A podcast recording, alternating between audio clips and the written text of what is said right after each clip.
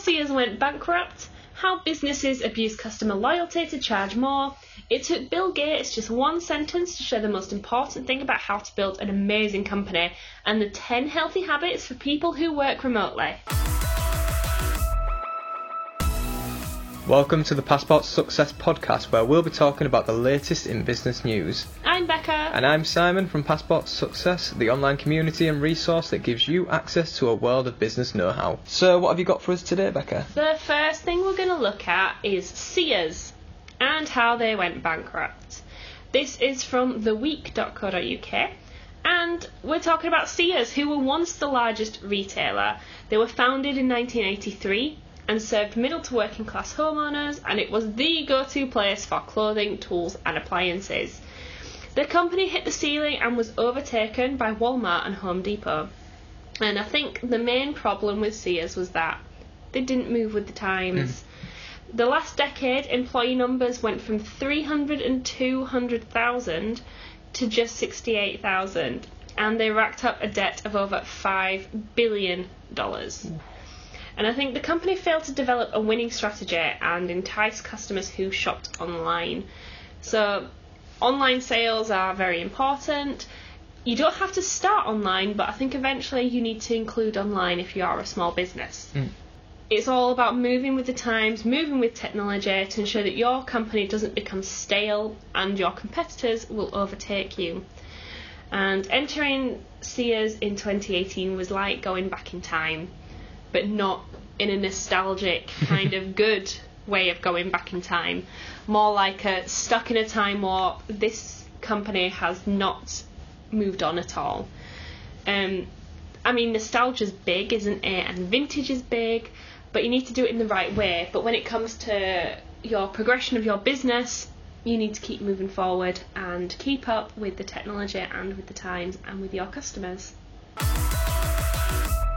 What is next? So the next article is how businesses abuse customer loyalty to charge more. So again, this is from the week, and it's all about how customers who remain loyal to their providers, it could be broadband, mobile, gas and electric, um, are actually being penalised more than people who are just Aww. joining. Um, they always have these things that are like new customers only, don't mm, they? As of last year, apparently, charges accumulated up to four billion pound which for for a customer who's actually been with the business for so long, it's something that you just wouldn't normal businesses just wouldn't do. It so as a small business obviously you need to make sure that you have a good solid base of loyal customers.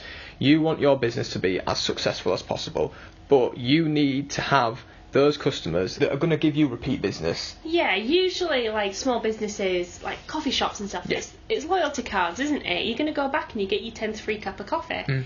They're always a really good incentive. It may not necessarily be your free cup of coffee, but that could be something to look into. Definitely need to, yeah, definitely need to. I think that this sort of, like these sort of companies really set like a really bad precedent to I mean, yes, they are hugely successful companies. They tend to be the big boys, don't they? And the like the turnover they have must be it's absolutely in the millions, billions for some of them. But the precedent that they're like setting for smaller businesses who might actually look up to them and see how well they're doing and how they're performing. If they're doing well, they must be doing something yeah, right. Yeah, yeah. But your customers are the number one reason why your business is a success. They're like you, and you need to treat them with the respect that they deserve, and yeah. give them, give something. You need to give them a reason why they should come to you. Otherwise, they're just going to go to your competitors. Exactly. So, um, just this article was a, it was a really interesting read actually. Um, it was, it definitely shows businesses that even though the successful businesses are successful, the the way they actually treat the customers is completely different, and it should really, really put customers off actually using them. Mm. But yeah, it was. Um, you should definitely try to avoid this sort of negative customer loyalty. Reward your customers for being loyal. Yes. So the next thing we're going to talk about is Bill Gates. We all know Bill Gates, co-founder of Microsoft, one of the richest men in the world been in The Simpsons, been on Frasier, you know. He's a well known guy. And um, I think if he says something, you should listen because he knows his stuff. Um, and he has said the most important thing about how to build an amazing company. We got this from Inc.com, and it's a really simple message for anyone who's starting out. Are you ready? Find a co founder. Some of the most successful businesses all have co founders. So Steve Jobs and Steve Wozniak who founded Apple. It was Larry Page and Sergey Brin who founded Google. It's Ben Cohen and Jerry Greenfield who founded, you guessed it, Ben and Jerry's. um, we're not saying you can't start a business on your own, but if you build a relationship with others, work on small projects with others, maybe they'll turn into bigger ones. I'm sure if you are going it alone, well done, good for you. Really good job. We hope you keep going. But it can be a bit lonely. Hmm. And if you're working something on your own, it's really easy to become insular and become in this bubble. And whereas if you have a co founder, they'll see something from a different perspective. They might come up with slightly different ideas, stuff that you haven't thought of. Yeah. So I would suggest talking to people about it.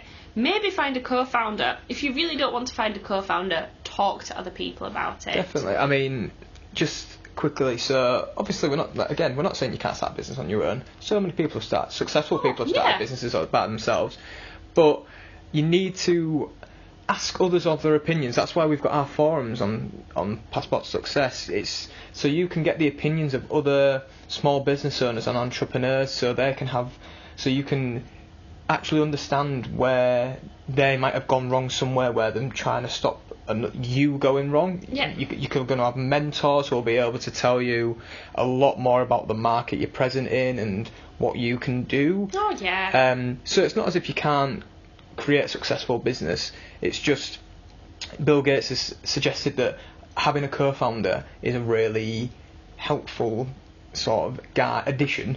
yeah.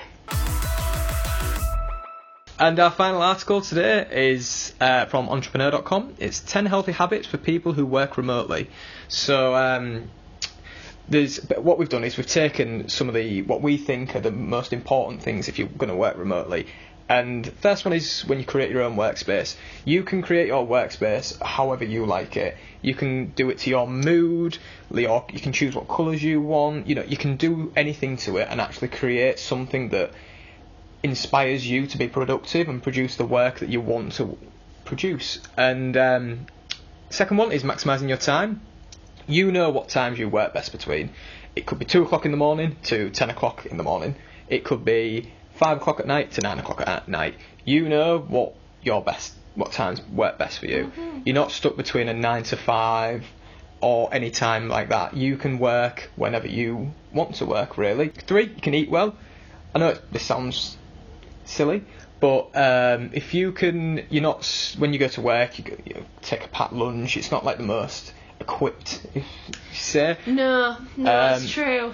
We're all guilty of eating at our desks sometimes, aren't we? and we're not exa- we might not exactly have the healthiest diet whilst we're at work, but if you're at home, you can actually create. You can actually make food that's actually nutritious and like it gives you and having healthy food actually increases your productivity. You're getting all the right dietary requirements you need to actually keep your body ticking over. yeah, that's true. Uh, fourth one is set, um, you need to set time boundaries.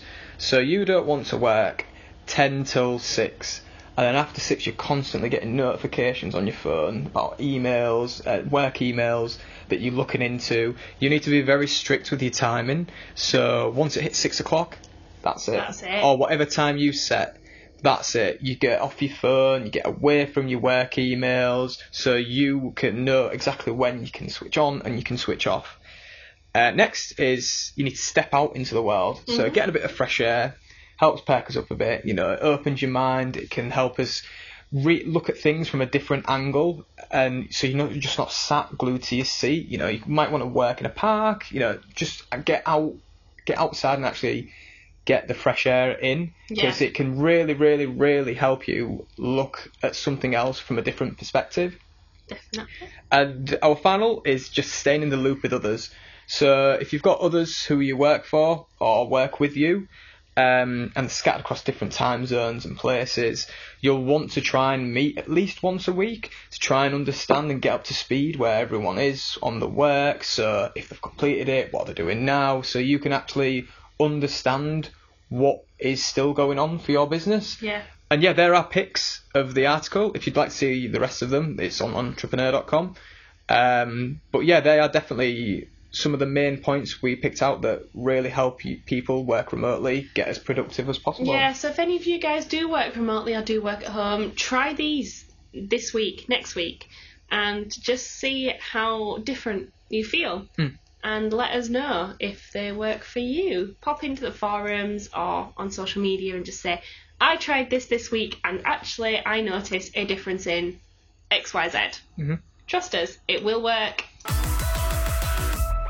So, thank you for listening. If you have anything to add, any comments on anything we've talked about today, head over to the forums on passport2success.org and join in the conversation there, or drop us a comment on social media. We are on Facebook, Twitter, and LinkedIn.